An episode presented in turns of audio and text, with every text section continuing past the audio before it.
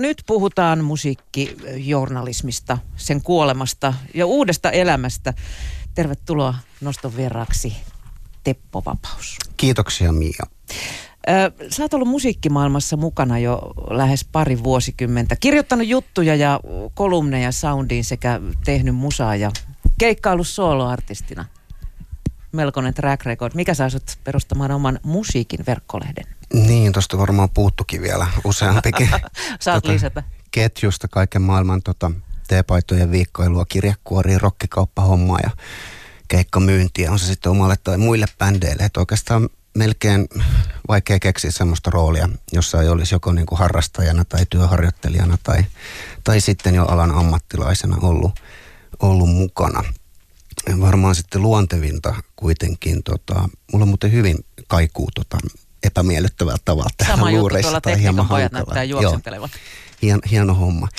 Niin, niin tota, tuota, tuota, tämä kirjoittaminen ehkä sitten ja tämän koko niin kuin musiikkimaailman tarkastelu tietysti, kun on ollut siinä vahvasti mukana ja paljon artistien kanssa tekemisissä aina sieltä omien lukioaikojen lopulta, niin sitten tämä kirjoittaminen on ehkä itselle semmoinen luontevin, luontevin tapa tarkastella ja käsitellä sitä ja ehkä semmoinen asia, joka jotenkin mahdollisimman vähällä vaivalla ja treenillä on itseltä luonnistunut, joten se on ollut sitten loogista lähteä sille reitille sitä, sitä tekemään enemmänkin. Ja tota, itse tämän nälkä.fi-lehden perustamiseen varmaan, tota, varmaan se kiteytyy jonkunnäköiseen eh, turhautumiseen ja kyllästymiseen niin, niin kuin omassa tekemisessä kuin sitten koko kulttuurin ja musiikkijournalismin kenttää tarkastellen, että mä olin Mä olin ensiksi kirjoittanut, mikä julkaistiin 2012 keväällä, tämmöisen Herro Ylpön sydän kirjan, joka, joka oli tämmöinen tosi fiksu, siis taloudellisesti ja kustannustehokkaasti fiksu kolmivuotinen projekti. Ja mä, kuul, mä kuulin, että se alkoi melko erikoisella tyylillä. Soitit herra Ylpölle, kun yhtäkkiä tuntui siltä, että pitää kirjoittaa hänestä kirjaa. Joo, eh, ehkä näin jo nyt tota, oh, viisi vuotta myöhemmin voi myöntää, että se oli kylläkin tekstiviesti. Että aika moni tekstiviesti on, on kirjassakin laitettu puhelun muotoon, mutta tota, mä olin siis seurannut hänen uransa pitkään ja, ja tota, pitänyt häntä niin kuin Suomen, Suomi-rokin kentällä poikkeuksellisen kiinnostavana ja arvaamattomana ajattelijana ja, ja tekijänä.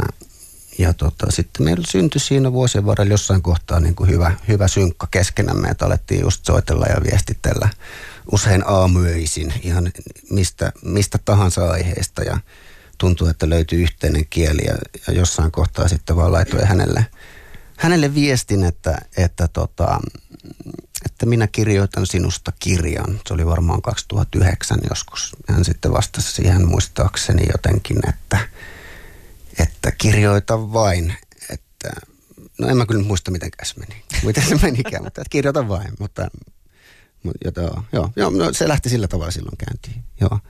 Mutta eksyin aika pitkälle tästä kysymyksestä. Nyt sanoit, että meillä on tässä aikaa. Ja tähän otetaan pitkän kaavan kautta, jos sopii. Niin tota, joo, tosiaan se ketju, ketju tähän nälkä.fiihin on sillä sillain pitkä, että tuo, tuo projekti sitten, kun se kirja oli julkaistu ja tein siinä itse artistina tämän Ylvön kiertueella, Ylpön ja ihmisten bändin kiertueella keikkoja myös sen kirjan julkaisuyhteydessä – niin sen jälkeen aloin sitten miettiä, että pitäisikö tästä kirjoittamisesta ja nimenomaan musiikista kirjoittamisesta ihan yrittää hankkia työtä itselle.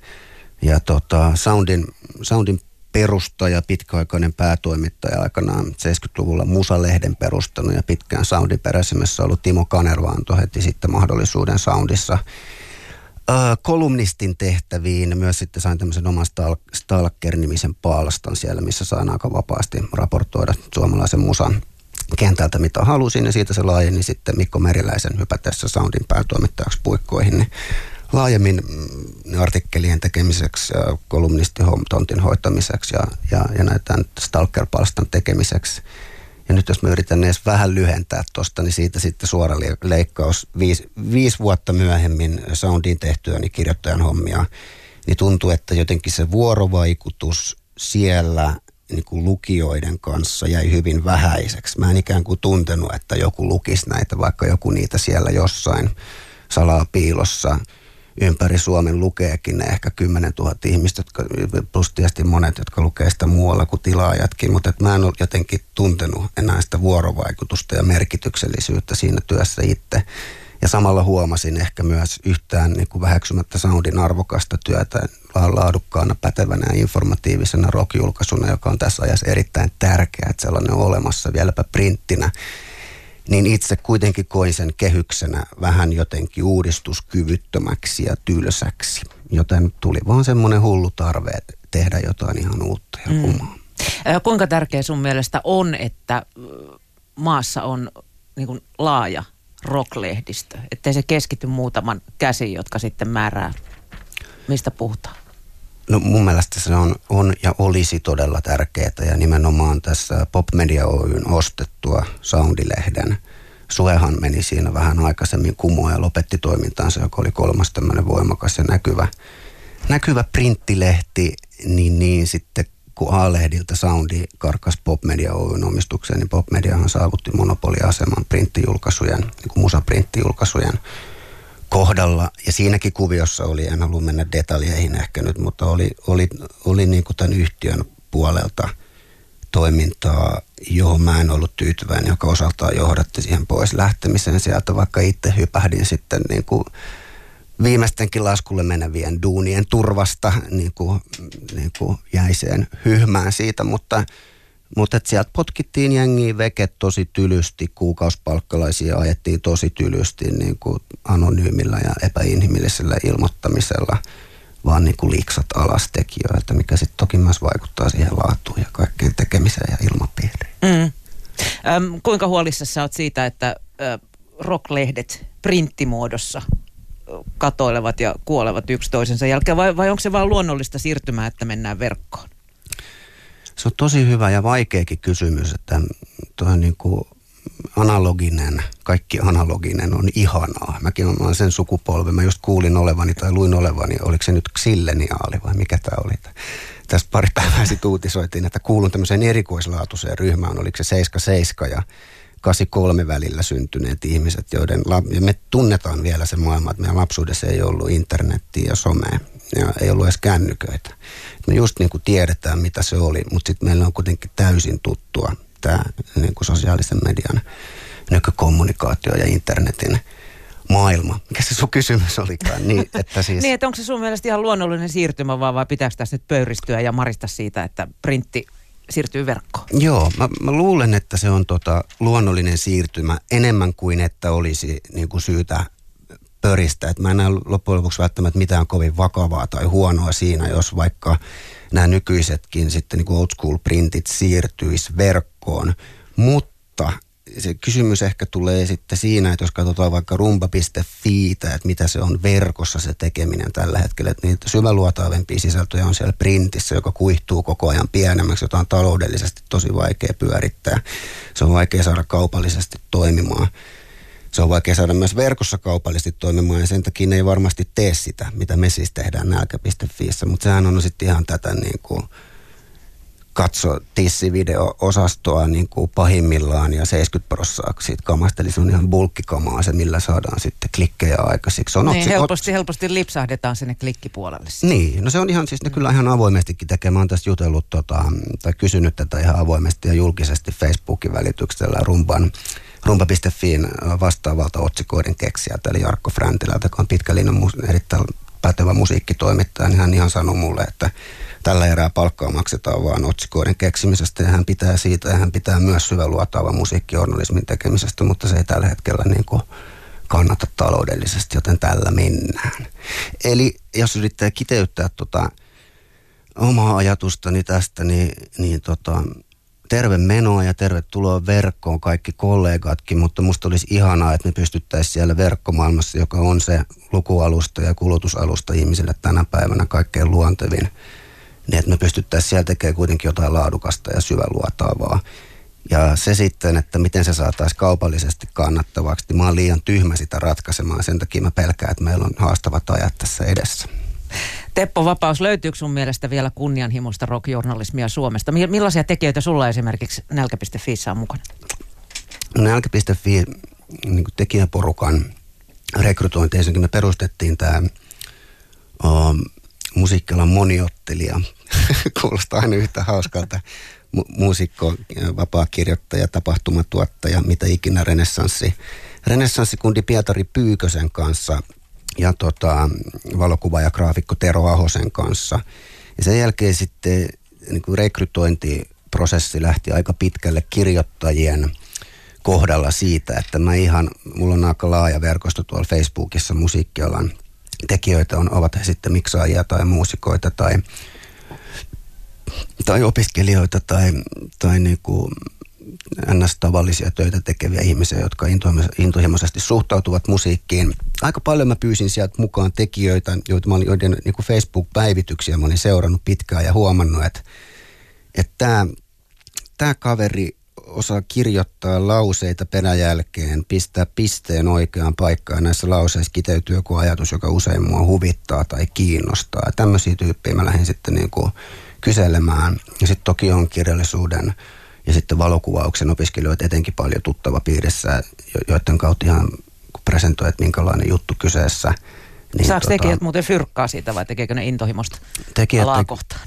Te, tekijät tekevät into, intohimosta, eli koko koko tämä meidän kolmenumeroinen historia. Mulla on julkaistu siis äh, hidasta musiikkijournalismia syväluotaavia pitkiä juttuja nyt kolmen numeron verran. Huhtikuussa 2017 tuli ensimmäinen ja sitten tuli Hanna Rädyn tuottama kakkososa räppierikoisnumero Suomen räpin suuret sanojat viime syksynä ja nyt Nälkä kolmonen, jossa on 18 artikkelia yhteensä, tuli noin kuukausi sitten.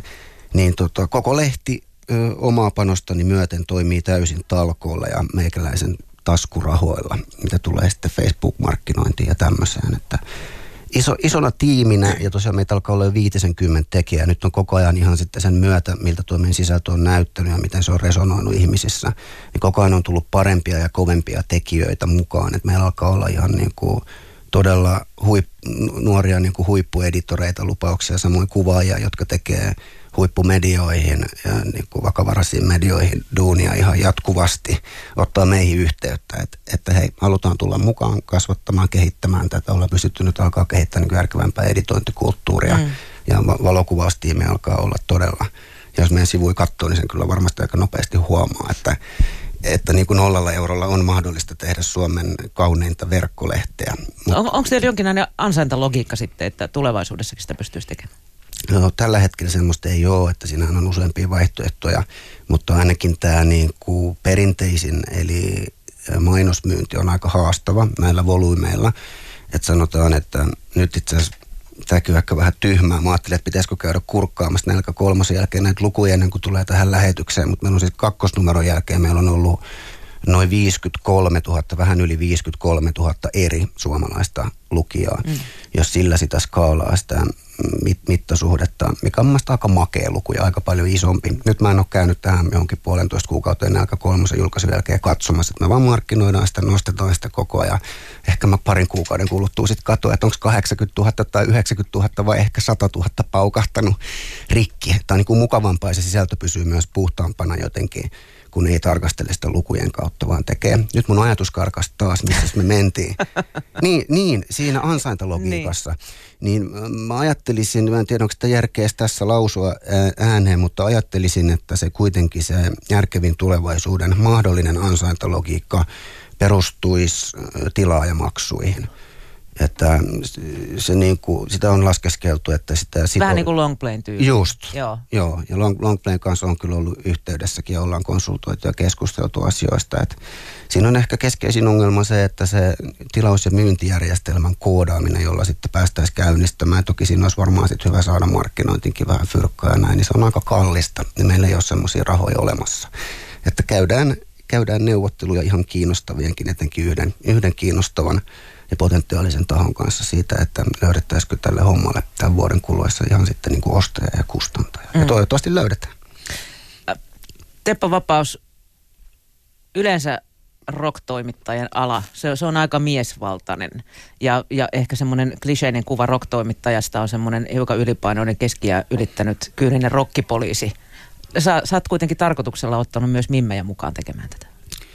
Joo, eikä se nyt ihan hirveästi semmoista tarkoituksenmukaisuutta ole, ole tarvinnut käyttää. Että onneksi tässä ajassa tekijät on mimmejä ja, ja jabia tai miesoletettuja, naisoletettuja tai mitä ikinä.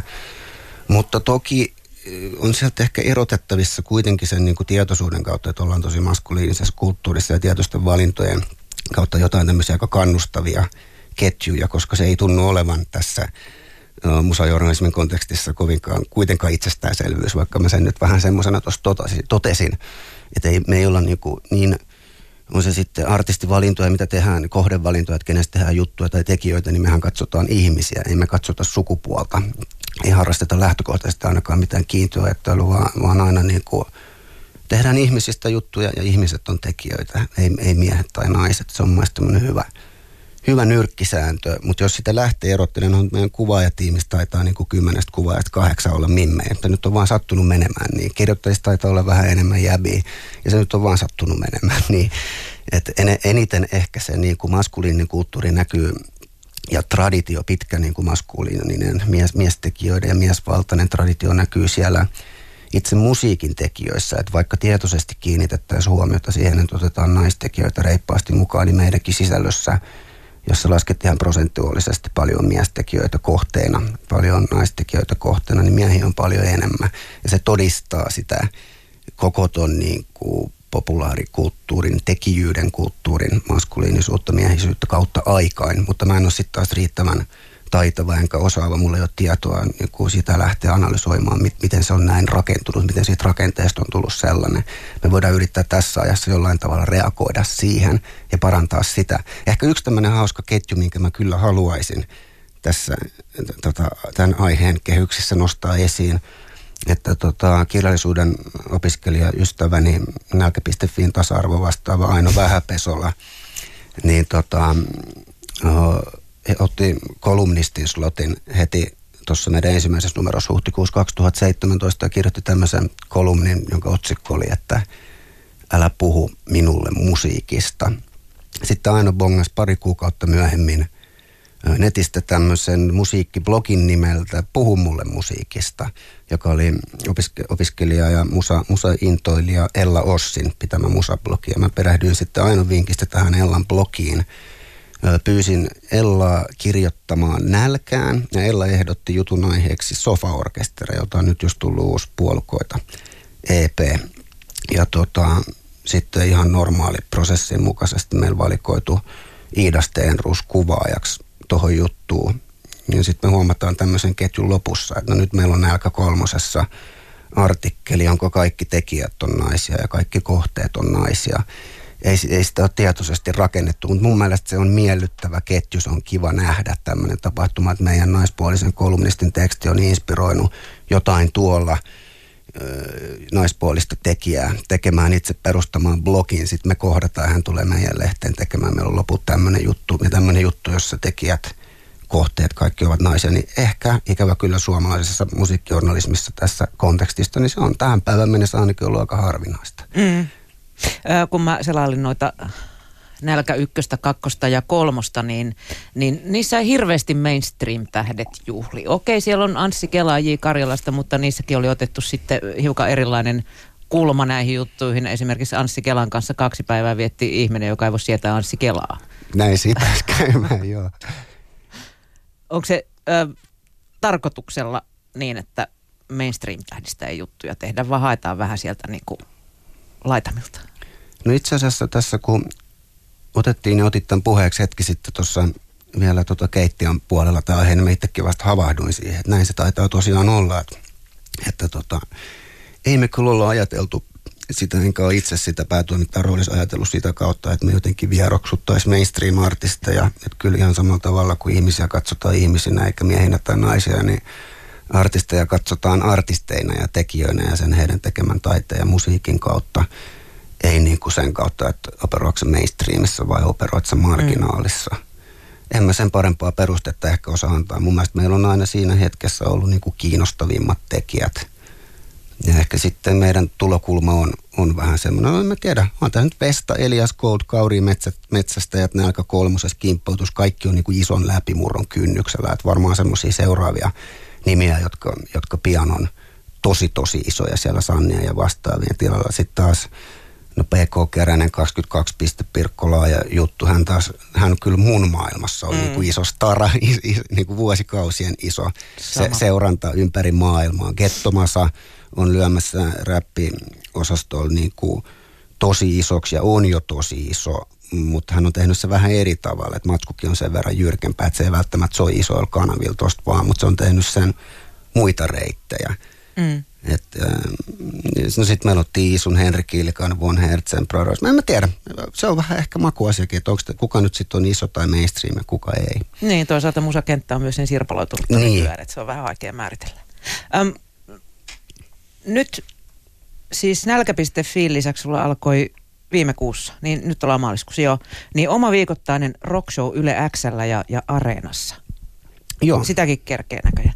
Millä filosofialla sä niin radioon aloit musiikkiohjelmaa tehdä?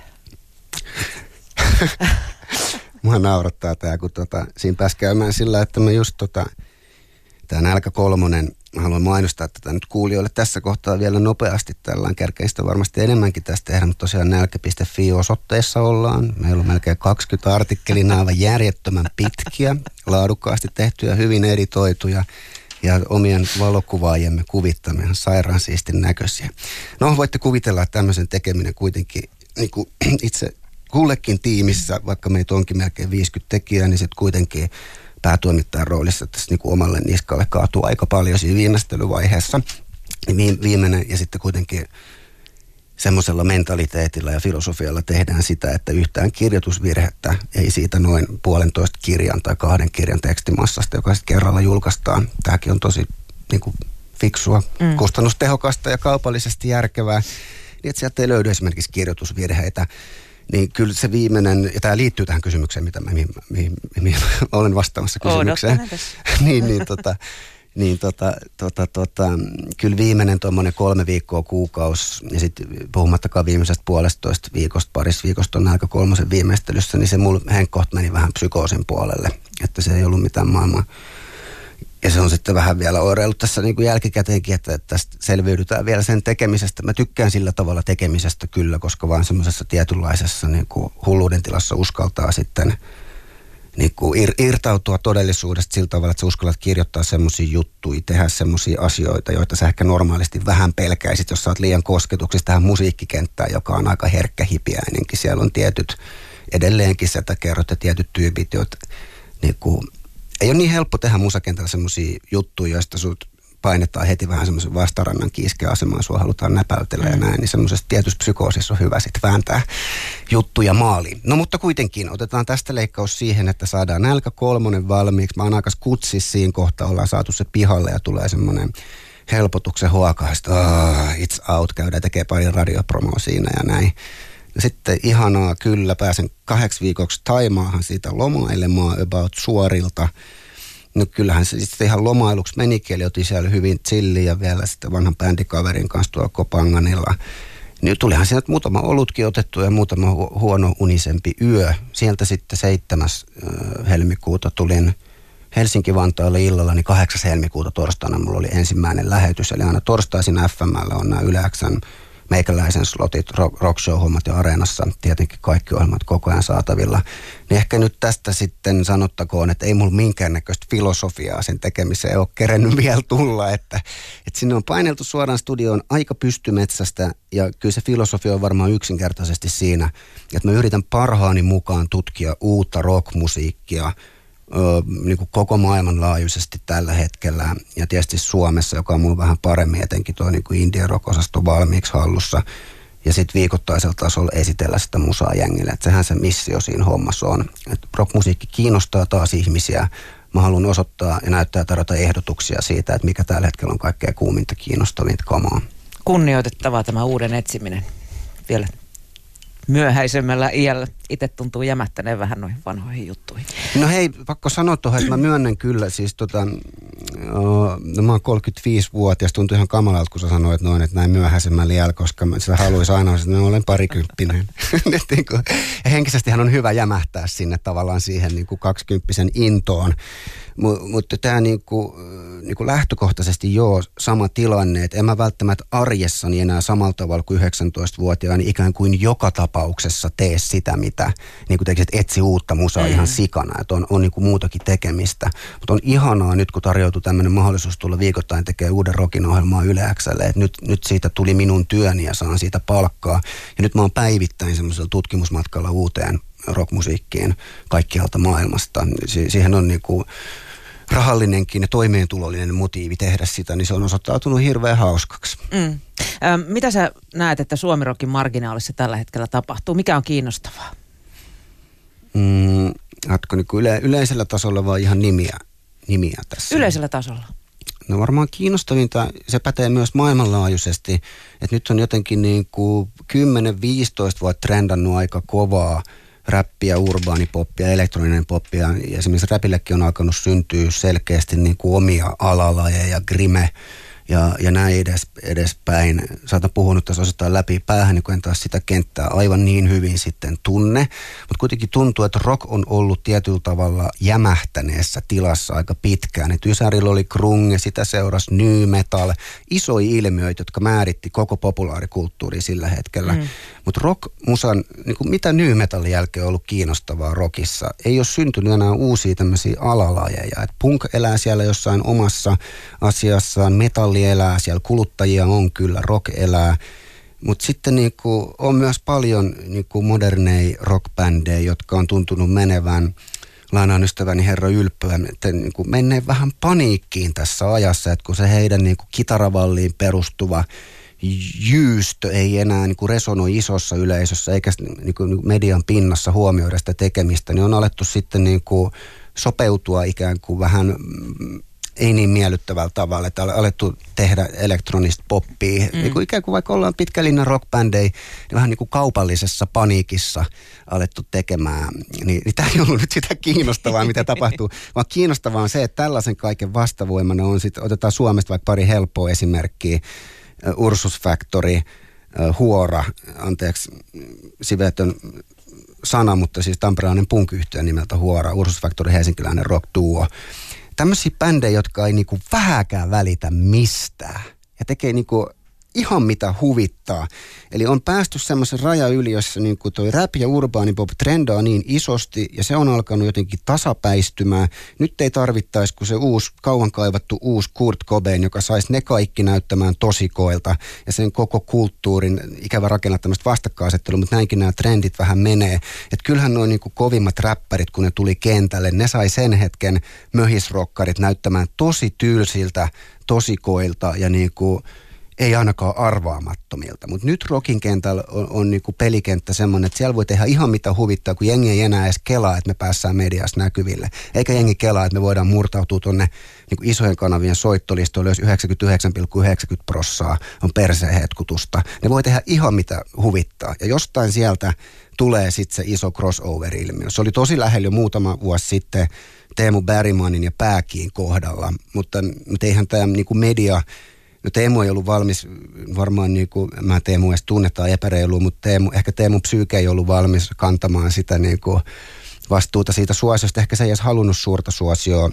Ja tota, ehkä media ei myöskään ollut valmis sille, että joku tulee vähän humalassa tässä ajassa niin kuin lausumaan totuuksia johonkin Arto Nyberin ohjelmaan sillä, että mm. eihän hänen annettu sitten olla siinä maailmassa, jossa tänä päivänä pitää olla aika sisäsiisti. Hyvänä esimerkkinä vaikka Lenden Stilmanille on pienet kirosanan lennätykset Emma Gaalassa, niin että se, että se jotenkin paheksuttavaa, niin tuntuu vähän erikoiselta. Teppo Vapaus tähän loppuun. Jos sä nyt saisit suositella jollekin asian täysin vihkytymättömälle tyypille, mutta joka vuoden kuluttua haluaa päteä, mitä minä sanoin tyyliin, niin kolme kotimaista rockbändiä, joita kannattaa seurata, niin mitkä ne olisi? Oh, no kannattaa lukea nälkä.fi ensinnäkin ihan koko ajan, niin sieltä ne löytyy. Mä heitän, mä oon tässä tosi nopea, mutta kolme on tosi vaikea, mutta tuot, ihan tuolta under, undergroundista Suomesta Ursus Factory – Huora, oululainen Nuoret marttyyrit, tamperelainen Maraballs, Kouvolasta lastenhautausmaa, Vuoret, kiinnostavia orkestereita. Sitten tosi kiinnostavia tota, hard rock orkestereita, jotka pyörii tuolla kellareissa. Hard Action, The Toxics, Acid Run. Ja sitten ehkä vielä tämmöisiä, jotka siellä mainstreamissa voi tulla lyömään voimakkaammin läpi seuraavan parin vuoden kuluessa. No tietysti Vesta on jo mennytkin aika hyvin. Elias Gold, Kauriin metsästäjät, Laura Moisio, hard rock yhtiössä Shiraz Lane, Lopeta äh, jo. Mafia Honey, sitten tämmöinen kuin mitä helvettiä nyt taas. Ja sitten tää vielä, hei, tähän menee puoli minuuttia. Kuunnelkaa jengi Gettomasan Pelkuri-kappale. Se on yhdeksän minuuttinen isäsuhteesta kertova kappale. Sitten on ikinä kuunnellut räppiä, ette dikkaa suomi-räpistä. Hiljentykää yhdeksän minuuttia. Mäkään en ole räppijääbä, mutta kuunnelkaa Kettomasan kappale Pelkuri. Mä itkin ja tärisin, kun mä olin kuunnellut sen. Kiitos Teppo Vapaus tästä ja kiitos kun pääsit noston vieraan. Kiitos Yle Puhe ja Mia Krause.